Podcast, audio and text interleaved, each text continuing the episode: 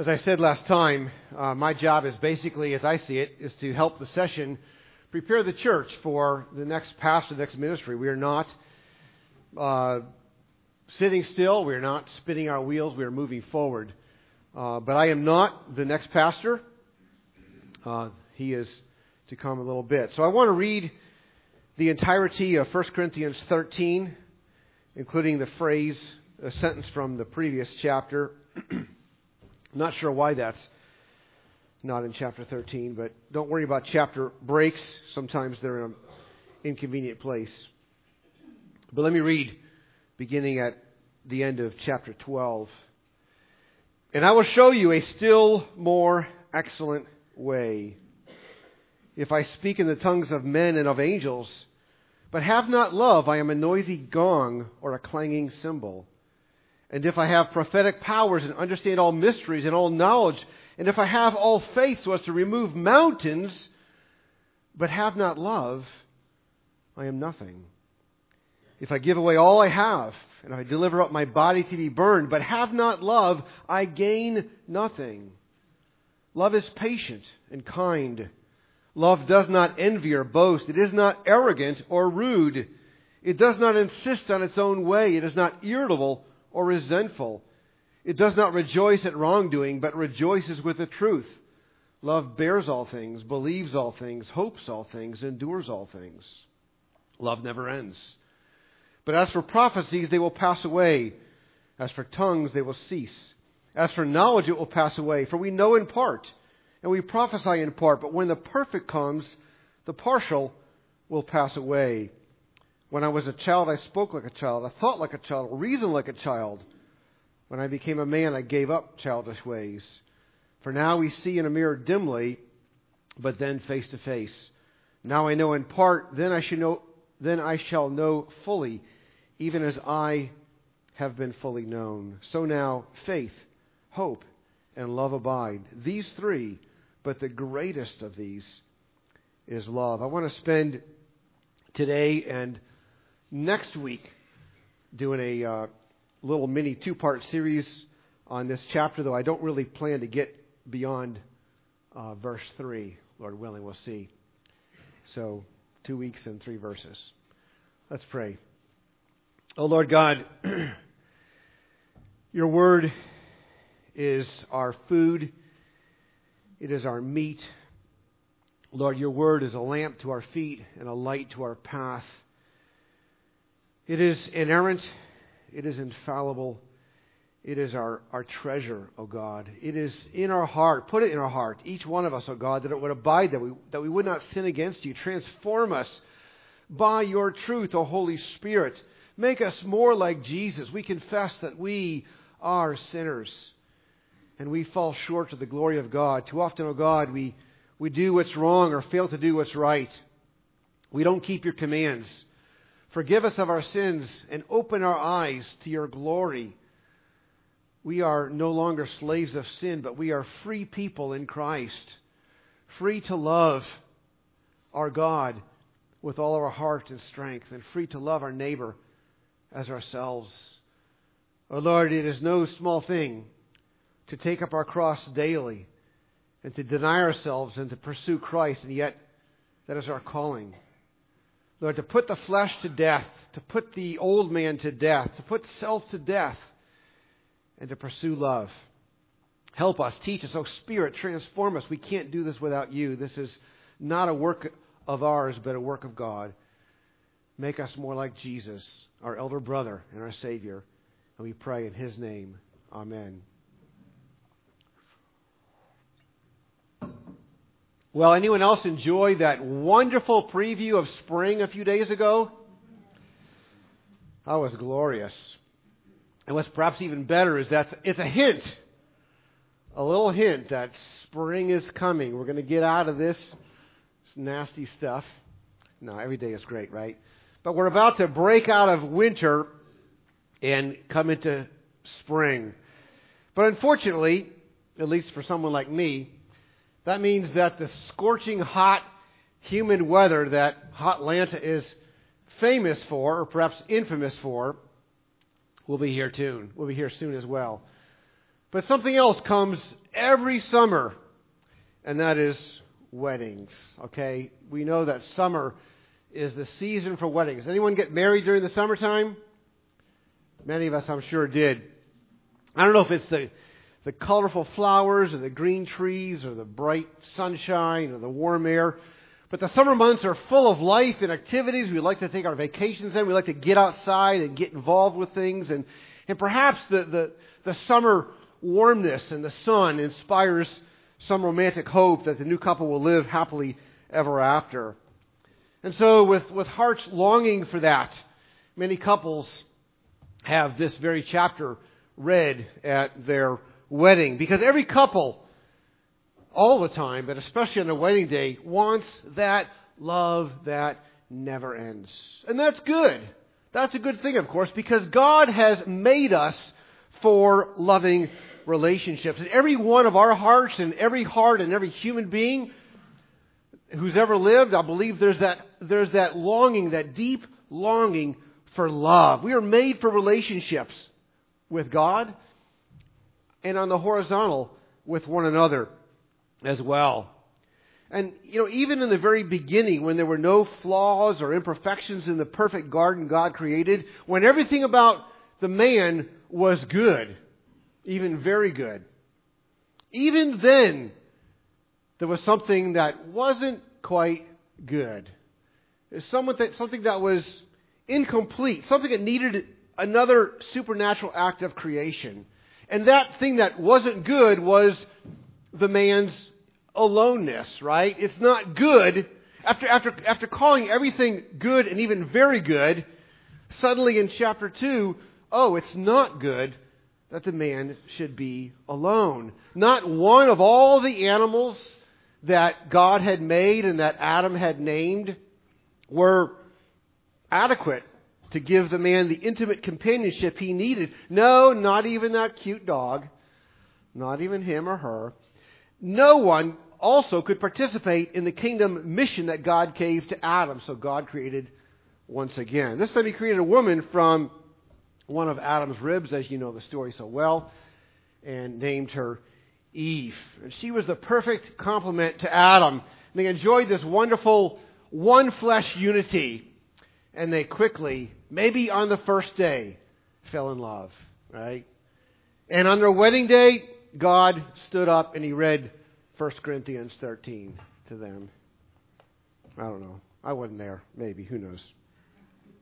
But you know, there are not many chapters in the Bible, at least in our modern days, that are popular even among those that don't have any particular love for God or any particular affection for His Word. But this chapter, I believe, is the one notable exception. Perhaps because it touches upon this, this deep longing with our image bearing hearts.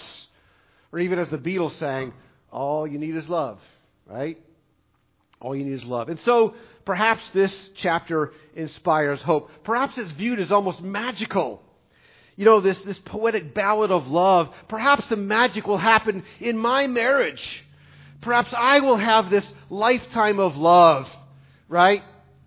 Many perhaps even assume that the love they have is that lifetime of love. What is so ironic, at least in my mind, is as popular as this chapter is, and as frequently as it's read and known by many people, many people miss the most excellent way. Someone once came to me and said, I'm about to become a statistic. You know what that means. I'm about to be divorced. And we know, or at least we're told statistically, that about, what, about half of all marriages end in divorce. That's not half of all first marriages, by the way, but about half of all marriages end in divorce. Okay? And so that means that in 50% of marriages, the couple fails to realize the dream they once had of this enduring love, of living happily ever after.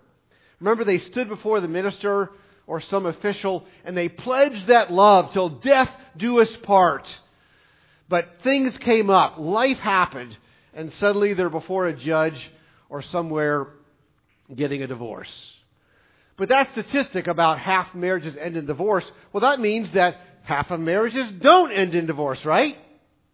That's how it works. That's good news, right? Don't you think? But how many of these 50% of marriages could be described as having this most excellent way that Paul describes? How many of those who stay together still actually fail to experience the loving intimacy of a deep and enduring marital union where they share complete trust and commitment. And I say this not to pick on anyone. Some of you might have been divorced. But my point is that as much as we talk about love and watch movies about love and read books about love and, and hear, listen to songs about love, it's everywhere. It's pervasive. And yet, when it comes down to it, we really know very little about love. Not the way Paul describes it that we just read. Now, I'm not talking about marital love solely. Any kind of relationship siblings, parent child, friends in the church, and so on and so forth. We often don't experience this rich, unconditional, enduring love that Paul describes. Now, I hope it's clear to you that 1 Corinthians 13 is actually not about romantic love. It's actually not about the love, particularly between a man and a woman. And Paul didn't write this as some sort of independent essay on love generally, okay? It's written in a letter. It's part of a letter. It has a context, okay? It's part of Paul's apostolic exhortation for these Corinthians to pursue the more excellent way as the correction to their many faults and issues. The church in Corinth, as you probably are aware of, was a mess. They had more problems than we can imagine. So many issues. And, and, and so much of these two letters that Paul wrote to the church were addressing these issues. But do you know that Paul didn't just write two letters to the Corinthians. He wrote at least two other letters to the Corinthians, meaning he, yes, he, re- he read, he wrote at least four letters to the Corinthians. You would know that if you took my Bible survey course. Right, Cliff? Last, a year ago. See, he was there. He knows that. If you don't, what can I do about it? Well, now you know it now, okay? There was the, uh, the so-called lost letter that Paul wrote that's mentioned in 1 Corinthians 5 9. And the so-called sorrowful letter, the first one was sent by Timothy. The sorrowful letter was sent by Titus, and that's mentioned in 2 Corinthians chapter 7 as well as chapter 2. So Paul wrote at least four letters, and possibly five, I won't get into that, to the Corinthians. He also made three visits to Corinth in about six years approximately. Okay? So the church was full of problems, and Paul was always addressing these issues. In fact, the two letters we have comprise 29 chapters. Most of these, most of them deal with issues like divisions and jealousies and selfish ambitions and boasting and self exaltation. And Paul, looking at these issues, confronted them and he wrote, And now I will show you a still more excellent way. They thought they had the excellent way. They thought the way was speaking in tongues and prophesying and whatnot. And Paul saying, No, I will show you the more excellent way, the way of love. The question for us is do we even know what love is? Do we really even know what love is? Oh, yes, we know all about romance. Oh, yes, we know all about physical attraction and intimacy. But do we know this Christ imitating love that Paul describes? Let me read again. Love is patient and kind. Love does not envy or boast. It is not arrogant or rude. It does not insist on its own way. It is not irritable or resentful. It does not rejoice at wrongdoing, but rejoices with the truth. Love bears all things, believes all things, hopes all things, endures all things. Love never ends. Well, I think there's at least a couple of problems in our days that hinder our ability to love and to be loved. And the first one, can I call it the lie of Hallmark movie love?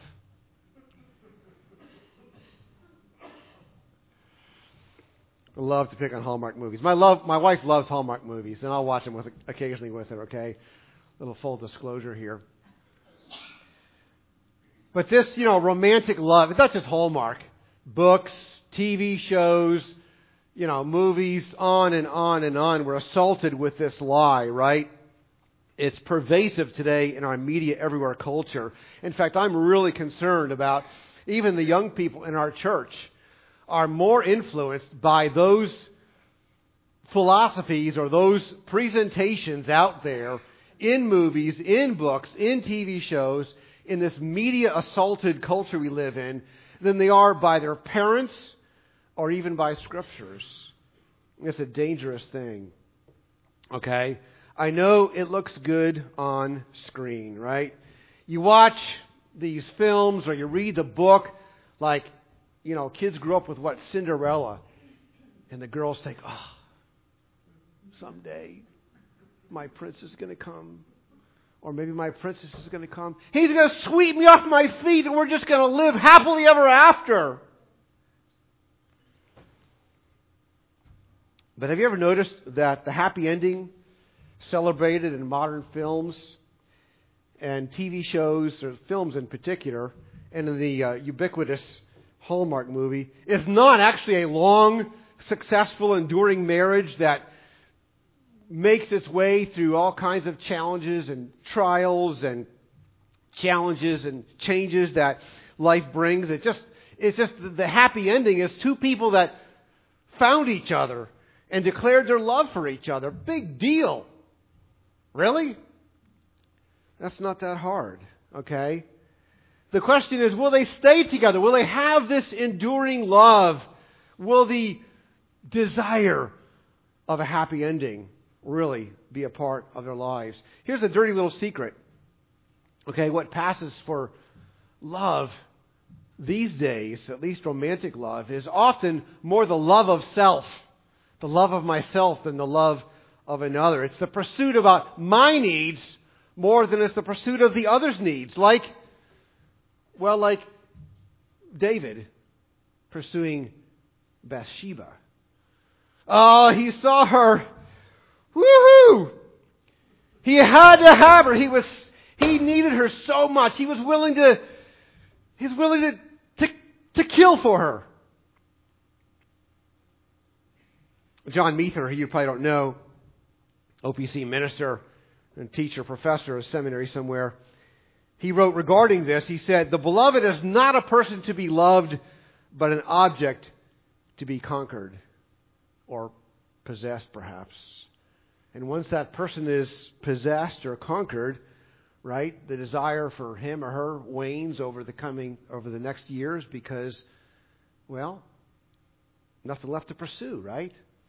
You move on to an affair, some next thrill, some next fling that brings, brings excitement. Or think about Amnon's love for Tamar. Okay? Not quite the same thing, perhaps, but uh, he had to have her so much, he, he raped her. And after he raped her, we read this Then Amnon hated her with a very great hatred, so that the hatred with which he hated her was greater than the love with which he had loved her. What? I mean, how do you go from love to hatred in 60 seconds flat? Well, because it's self love. It's not self denying love. Did Amnon love Tamar or did Amnon love himself? Okay, was Amnon pursuing Tamar? Was David pursuing Bathsheba? Or were they pursuing themselves? Okay? It's not love, it's, uh, it's self love. And these days, especially in our era, you know, I, I could, as some of you are older than I am, but you know, I grew up in a, a Roman Catholic culture in upstate New York. And do you know, and, and the kids will be shocked perhaps, I'm not sure what your experience is, but the very first friend I had, the very first person I knew from a broken home, from a divorced home, was when I was 19 years old unheard of anymore, right? And relational breakups are and divorce are so commonplace these days that I think probably most kids think it's just a part of the normal cycle of marriage. right?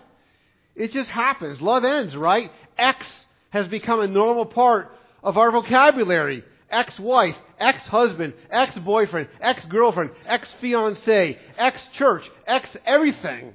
Okay? Paul disagrees. Paul says love never fails. Couple seeking a divorce go off to the counselor, if they go to a counselor, and they often bring the trump card with them. The trump card is pastor or whoever, counselor, we just don't love each other anymore. Okay.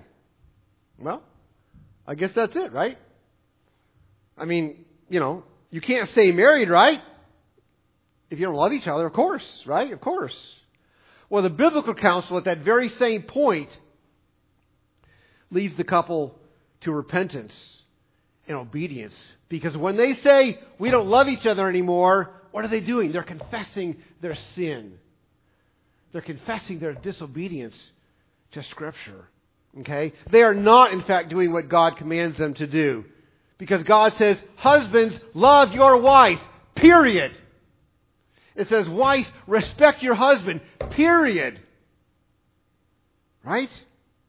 God does not command feelings, He commands actions. If your love fails, it means you have failed to love. It's just that simple. Because love is actions. Love is the selfless giving one gives to the other to benefit the other. If love fulfills the law, which it does because Scripture says so, then love is the things that we do because the law describes the way we are to live. Okay? Many years ago, I knew a man as a Reformed Baptist preacher named Al Martin. Anyone ever hear of Al Martin? Boy, he was a fabulous. I don't think he's still alive anymore. I don't know, but he was a fabulous preacher. And he uh, gave this definition to one of his sermons. I heard this probably, what, Barbara, 30 years ago, 35 years ago. I wrote it down and kept it all ever since because it's so good. This is a definition of love. Love is that intelligent and purposeful affection with which delight, with which, with delight, wills and seeks the good of its object, even at great personal cost. Let me repeat that. Love is that intelligent and purposeful affection which, with delight, wills and seeks the good of its object, even at great personal cost. So notice the focus there is not what someone receives, but someone gives. Okay? The lover seeks the good of the beloved, even if it costs me greatly. And see, if your love for someone doesn't cost you personally in some fairly significant way, it's probably not love that you have. Think of what love for you cost Jesus. Think about that. For the joy that was set before him, for the joy of loving you and loving me and loving the entire church, for the joy of love, Jesus endured the cross, despising the shame to effect love for us. So love is primarily what you do for someone, not what you feel for someone. You're going to have feelings, but it's primarily what you give to the other. The media, I hope this is not a newsflash to anyone, but the media lies to you. They lie to us, okay? You think, if only I could have what Cinderella had, then I'd live happily ever after. Let me tell you a secret. Cinderella didn't live happily ever after. What? You didn't see the sequel? Cinderella 2? Following the expensive honeymoon. This is in the sequel. I think I only I watched it. Following the expensive honeymoon, they come home and the prince begins to work long hours. After all, running a kingdom takes a lot of time and a lot of work. So he's working long hours, and Cinderella's distraught because when he finally come, comes home from work, he's tired. Right? He doesn't want to talk. He yells at the kids. He complains that dinner is cold and overdone. And Cinderella yells back, Well, the kids were hungry. We couldn't wait for you. If you'd gotten home on time. And she throws the apple pie at his face. And he just picks up, doesn't even look at the mess, and just walks over to the TV, turns it on, and starts watching some football game or something, right? And soon they get a divorce. See, what the scriptwriters write is pure fiction. Okay? What's wrong with our failed relationship is simply a failure to love. Okay, I mentioned two problems. The second one is really an internal problem. It's a heart problem, okay? We are self centered by nature. We don't love others by nature. Some, someone said we have this tenacious orientation to self. Maybe that's only true of me and not of you, but I think it's true of all of us. We have this tenacious orientation to self. And that's why, Karen Carpenter, all you get from love is a love song. She wondered why. See, by nature we are not loving because our most fundamental commitment is to ourselves, to my needs and my desires. And when someone fails to please me, I'm out of here. I walk away in anger, in bitterness, with fighting and accusations. Think about Adam. It's an amazing thing. Adam met Eve, okay? And he said, This is now bone of my bones and flesh of my flesh. He was in love with this creature that God had made. Not much long later, not much, did I say that right? Not much later, he said, That woman, God, that woman that you gave me. What a change.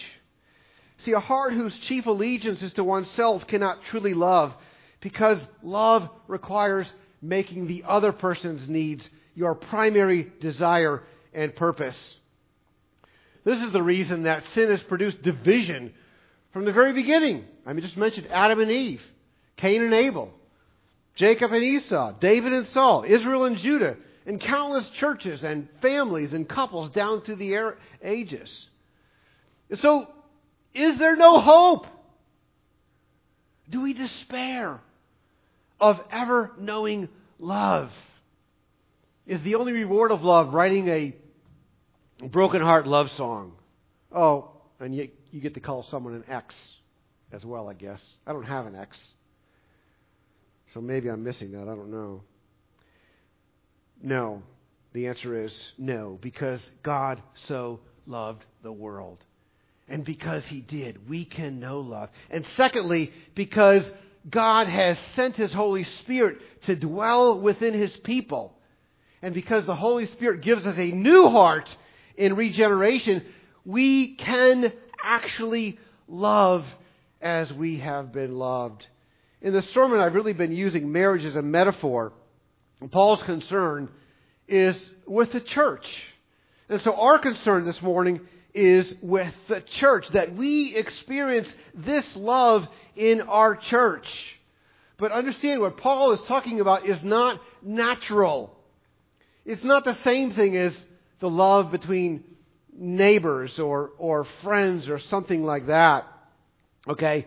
This is a supernatural work of God. It's the fruit of the indwelling Spirit. It's the commitment that is in the heart of the believer to reflect Christ's love and Christ's commitment toward the church, meaning it imitates Christ's self sacrificing love, who said, I didn't come to be served. The Son of God, the glorious infinite, eternal Son of God, the King of kings and the Lord of lords said, I didn't come for you to serve me. I came to serve you and to lay down my life that you might live. Because while sin produces strife and divisions, the Holy Spirit produces love and peace and reconciliation. Consider Galatians 5.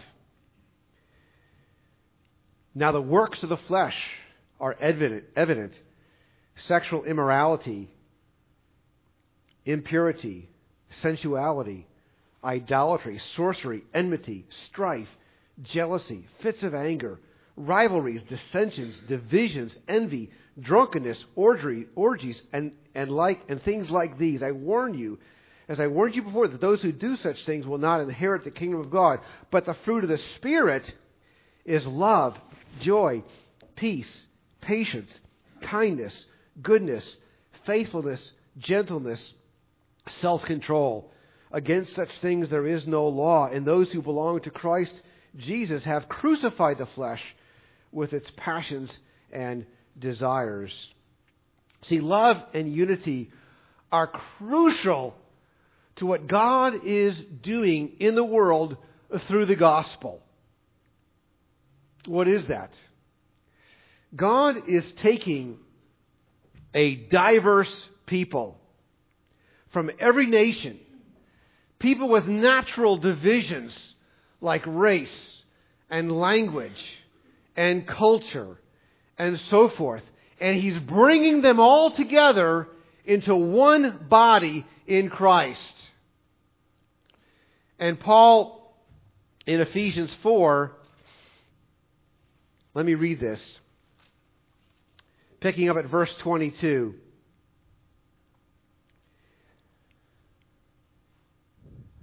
No, picking up at verse 14.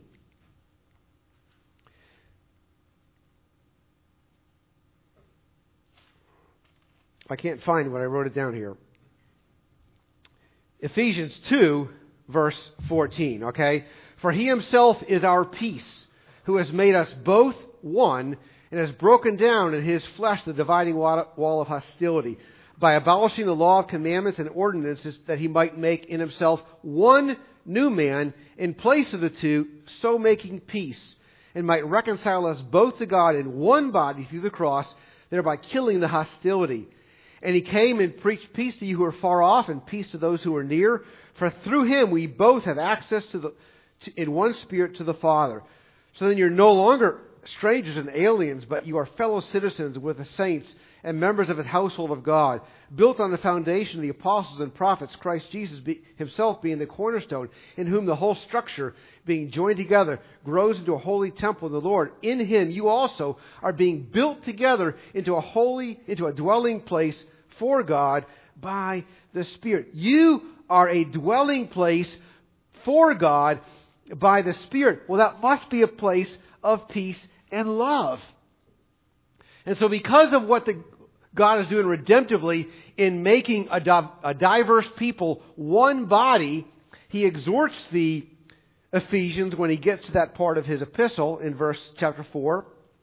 I therefore, a prisoner for the Lord, urge you to walk in a manner worthy of the calling to which you have been called, the call to love. Okay? He says, with all humility and gentleness, with patience, bearing with one another in love, eager to maintain the unity of the Spirit in the bond of peace. There is one body. What word do you hear a lot here? There is one body and one Spirit, just as you were called to the one hope that belongs to your, to your call. One Lord, one faith, one baptism, one God and Father of all, who is over all and through us all and in all. Okay? That calling is to live together in peace and love that produces unity. And so, what the Spirit is doing is bringing people together in one body, people who would otherwise be very divided. And God is uh, then fulfilling prophecies like Isaiah 11, where he writes, the prophet said, The wolf shall dwell with the lamb, and the leopard shall lie down with the young goat, and the calf and lion and the fattened calf together, and a little child will lead them. Meaning, natural enemies, natural people that are naturally opposed to one another, are brought together in a loving unity and in a peace that they have in the gospel. See, we are the body of Christ, the one body of Christ, which has a diversity of members, right? We know that. Paul said God has so composed the body that there may be no division in the body, but that the members may have the same care for one another, as in our physical bodies that are intended to work all in harmony, function together, one part helping the other. How would it be if suddenly your hand just reached up and smacked yourself, smacked your head, you know, smacked yourself in the face? Or if your foot just suddenly just reared up and, you know, kicked your knee? It'd be a little strange, would it not? Okay? We are called to love one another in the church in a way that reflects Christ's love for the church. Jesus said, This is my commandment, that you love one another as I have loved you. Love one another as Jesus has loved you. See, because he loved you, you must love others. I didn't say you can, I said you must. You must essentially reenact the, the drama of Christ's self sacrifice for others. He himself said, Greater love has no one than this, that someone does what? Lays down his life for his friends. And of course, Jesus may well have been speaking about his own self sacrifice for love for the church. But Paul said, Be imitators of God as dearly loved children, and live a life of love, just as Christ loved us and gave himself for us as a fragrant offering and sacrifice to God. See, love is essential. If we are to be a faithful church, if we are to be faithfully witnessing of the gospel and of Christ, love is essential.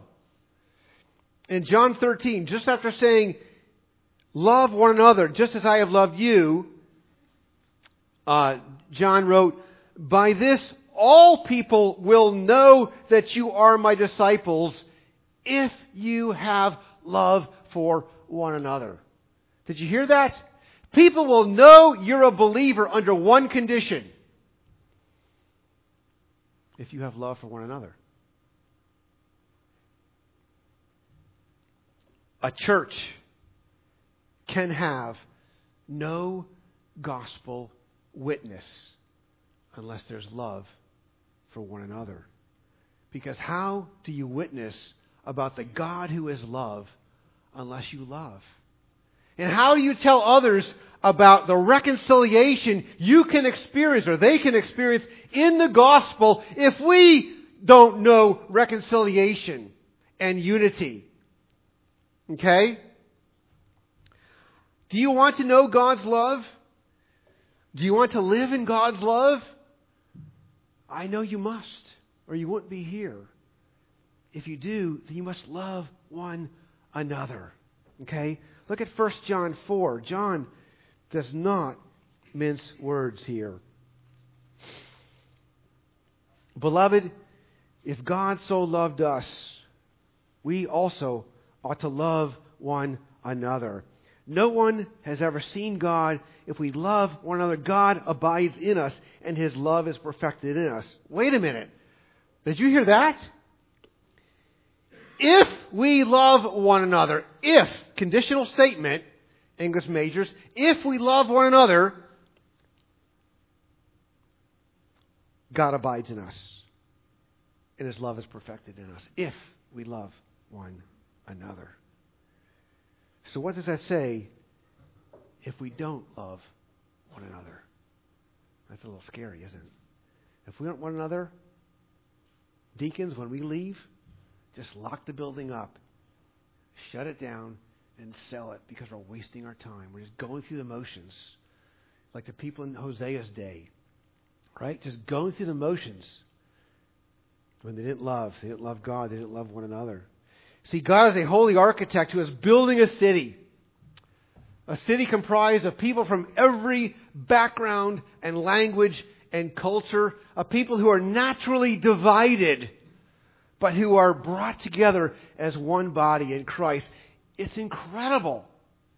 It's incredible. People are divided by so many things, not to mention their own natural self interest, right? And yet they're brought together in peace and harmony to form one temple, which is the dwelling place of God on earth. We see that in the early church. It's described by Luke in Acts chapter 2. And they devoted themselves to the apostles' teaching and fellowship, to the breaking of bread and of prayers. And all who, all who believed were together had all things in common. That's not communism, that's sharing. That's unity. That's loving each other, okay? They were selling their possessions and belongings and distributing to any who had need. And day after day, attending the temple together and breaking bread in their homes, they received their food with glad and generous hearts, praising God and having favor with all the people. Okay? And Acts 2 ends this way. And the Lord added to the number day by day those who were being saved. So here's this early infant church dwelling together in peace and unity, in love, okay, with the Holy Spirit. And what happened as a result of their loving unity? They turned the world upside down. Have you ever thought about the connection between church growth and unity? The loving unity they had, that early church, was so remarkable that Christ was made known and the church grew. It was remarkable because it was supernatural. It displayed the power of God among them. God was known because they could see it in these people being naturally divided, were now together in love. See, if we want to be a faithful church, and I trust we do, it can only happen through unity and love. How can we display God's love if we don't love others? I started reading a book this week by Francis Chan, and he said this We have experienced the greatest love in the universe. Agree? Shouldn't that profound love flow out of us? And shouldn't that be enough to shock the world? See, the supernatural love among them proved that God was among them. And sadly, churches that are divided only give more, only give the world more fodder to mock Christ in the gospel. Love is the fulfillment of the law. Okay? Love is true humanity. It's the redemptive work of God in the gospel. There's simply no other way to know Christ or to make him known. His way. Christ is the most excellent way, right? Loving in His love is how we display His excellence. Maybe you have great knowledge. Maybe you have great gifts. Paul will say, if you have not love, it's nothing. It's nothing. Each one of us, me, you, each one of us, must humble ourselves and set aside our selfish interests to pursue unity through love for the fame and glory of Christ and the desire to show Him to the world. Will you? Will we as a body? Because this is not about us. It's all about Christ. It's all about His kingdom. It's all about His glory and fame. Let us make Christ famous. Let us display His glory. Amen. Oh, Lord God, we have seen his glory, the glory as of the only begotten of the Father, full of grace and truth. We know that for the joy that was set before him, he endured the cross. He pursued love, even unto his own death, that we might live forever with him. We are amazed we are blown away by such love. And should we not show that love to others? Oh God, put that love in our hearts. We have your Holy Spirit. Sanctify us. Make us more like Jesus. Forgive us of our sins. Let us turn away from anger and bitterness and resentment and revenge and all these things. Let us dwell with one another in unity, that you, O God, might be famous and that your gospel would go to the ends of the earth. We pray it in Jesus' name. Amen.